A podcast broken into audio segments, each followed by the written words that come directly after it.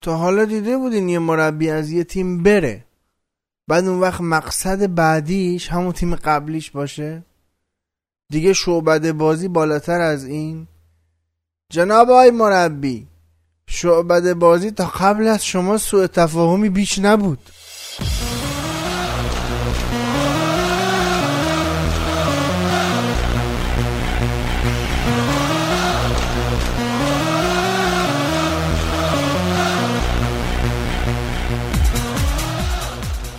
سلام علیکم. سلام علیکم. احوال شما خوبین؟ خوشین؟ سلامتین؟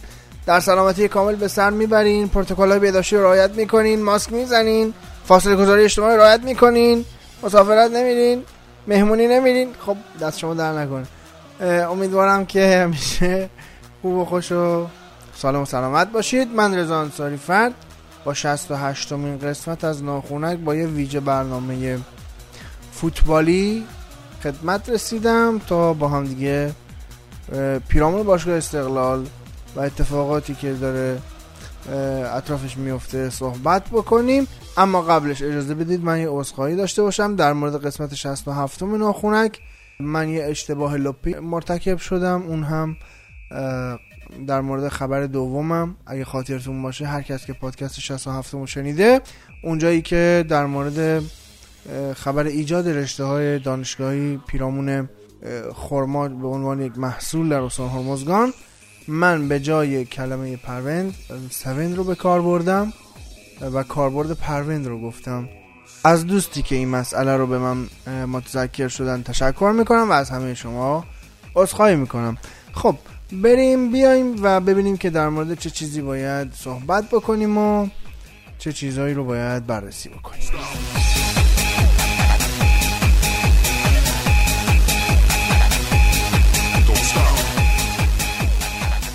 خب دوستان قبل از اینکه صحبت هم شروع کنم لازم این نکته رو بگم که امیدوارم کسی از صحبت های من در واقع برداشت رنگی نکنه و اون رو کوبیدن یه تیم خاص و طرفداری و کری خوندن از طرف یه تیم خاص دیگه ندونه که اگر بدونه مشکل خودشه و کاری به نیت من نداره. اینو قاطعانه میگم.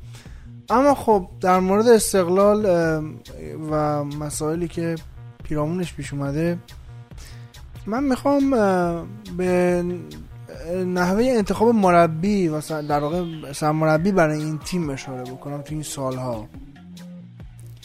استقلال تو این سالهای اخیر از نظر من اسیر نامهای نوظهور شده و متاسفانه دومین تیم پرطرفدار کشورمون بازیچه یک سری نام های جدید شده و انگار که مد شده که حالا یک سری افرادی که حالا به عنوان پیشکسوت مطرح میشن بلا فاصله بدون تجربه و اون بلوغ فکری سرمربیگری فقط به این عنوان که حالا یه روزی تو استقلال بازی کردن بیان و سرمربی استقلال بشه.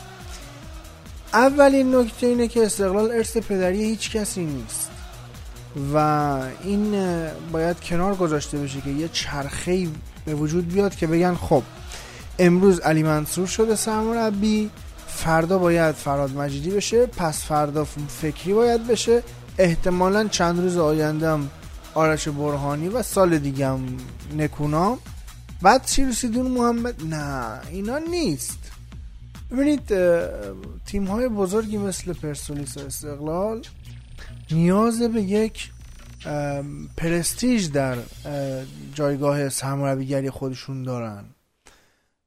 دیدیم که پرسپولیس هم در دهه 80 دچار همین نام ها شده بود. حمید استریلی حمید درخشان حتی علی دایی که تازه اون دوتا جام حذفی آورد اما از نظر من هنوز برای سرمربیگری پرسپولیس زود بود و دیدیم که در نهایت یک ناجی به داد پرسپولیس رسید که اون برانکو بود که اومد و شخصیت قهرمانی که گم شده بود تو این تیم رو دوباره به این تیم تزریق کرد. الان هم استقلال وضعیتش همینه. مطمئن باشید که فرهاد مجیدی هم یک تسکینه. تازه حالا بگذریم از خبرهایی که این روزا داریم میشنویم که عده از بازیکنان استقلال ناراضی از اومدن فرهاد مجیدی و این خودش از همین اول شاید پاشنه آشیل استقلال بشه. همینطور که یه عده مخالف فکری بودن و شاید عدم نتیجه گیری خوب حالا میگیم سوم جدول اما می‌بینیم که استقلال حتی نصف بازیاش هم نبرده. و به هر حال نتیجه حتی نوع بازی کردنش هم مورد پسند کارشناسان و هواداران نبوده. اما بحث بلوغ فکری مربیگری رو من می‌خوام اینجا مطرح بکنم.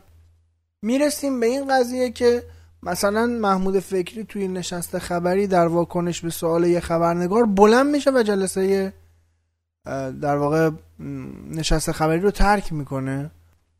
و این به این معناست که ایشون هنوز بلوغ فکری برای سرمربیگری یک تیم بزرگی مثل استقلال رو پیدا نکرده و این یه واقعیته. شما می‌تونید این رو هم در اول فصل جستجو بکنید و ببینید که وقتی میاد میگه که من حاضرم خونم رو بفروشم تا جریمه نساجی رو بدم و بیام استقلال بدونید که این اومدن برای نشون دادن خودشه نه برای کمک به استقلال. یعنی به هر دری می‌زنم معنی این حرف این میشه. به قول یکی از دوستان که به هر دری می‌زنم که بیام استقلال.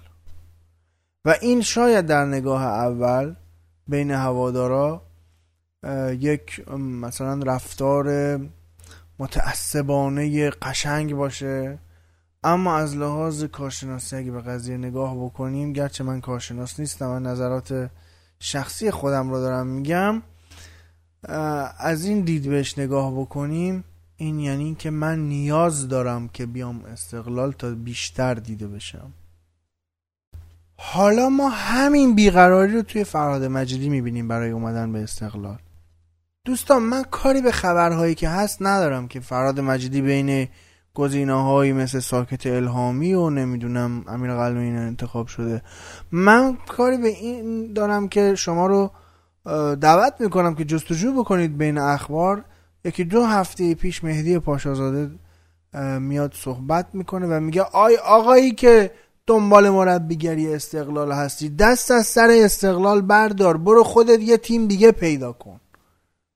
بعد می‌بینیم که دو هفته بعد فرهاد مجیدی میاد.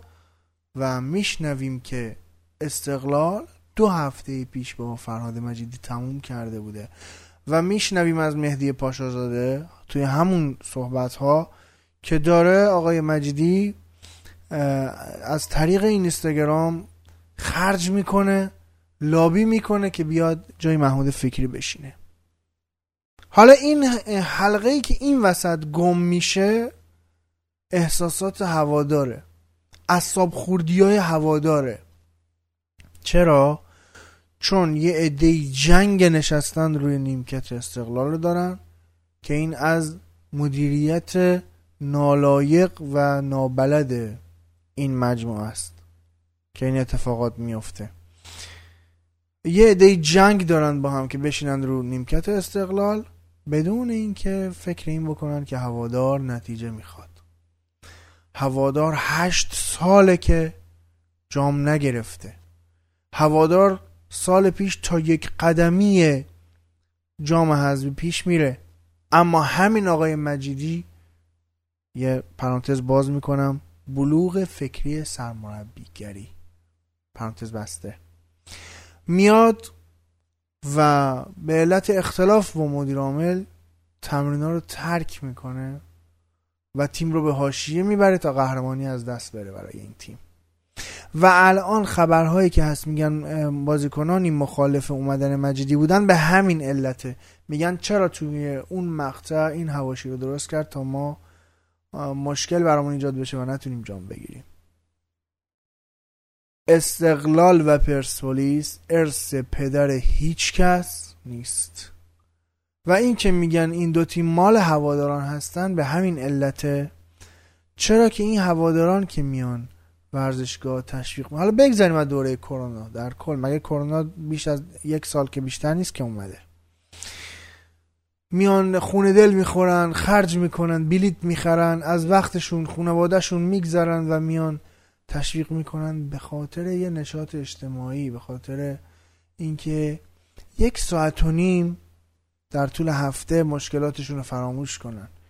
این تیما مال هوادارا هستن. نکنید این کارا رو با این تیما حالا اینا مشکلات بود. چه کار باید بشه برای اینکه این مشکلات رفت بشه و استقلال هم بیاد و به موفقیت برسه؟ همون عرض کردم توی صحبت هم ناجی. یک ناجی بزرگ می‌خواد استقلال. اولین نکته همدلیه. شما بیا پرسپولیس رو ببین. توی حالتی که سیزده تا بازیکن داره پنجره نقل و انتقالاتش بسته است میره می‌رسه به فینال آسیا. و این به نظر شما عنصری غیر از همدلیه؟ بازیکنان اون سالهای پرسپولیس اون سالها نه سه سال پیش پرسپولیس رو نگاه بکنید کیا بودن؟ جز این سیزده نفر کیا بودن؟ احسان الوانزاده. جز این سیزده تا بازیکن بود. الان کجاست؟ فجر سپاسی داره بازی می‌کنه. رباط صلیبی هم پاره کرده من شنیدم. حمید رضا تاهر خانی جز این سیزده تا بازیکن بود. الان کجاست؟ شهرداری بندر عباس لیگ دست دو. این بازیکن ها کنار هم بودن. ببینید از لحاظ ستاره بودن ستاره نیستن ها اما همدل بودن. اما استقلال چی؟ الان امسالش تو هر پستش سه تا بازیکن مطرح داره. دلیل نتیجه نگرفتنش؟ اول سوء مدیریت. سوء مدیریت یعنی چی؟ یعنی اینکه بازیکن بیاد بگه ما غذا نداریم غذای درست و حسابی نداریم. شما هزاری هم که ستاره داشته باشی تو تیمت تا همدلی رو توی این تیم تزریق نکنی نمی‌تونی این تیم رو جمع بکنی. بازیکن به زمین و زمان گیر میده. وگرنه که تیمی که پرسپولیسی که پنجره نقل و انتقالاتش بسته بود 13 تا بازیکن داشت پر از بهانه بود که به فینال آسیا نرسه. اما رسید. جام جهانی 2006 یادتون میارم به جام جهانی 2006 مگه ما کم بازیکن داشتیم تو تیم ملی؟ مگه ما کم بازیکن داشتیم؟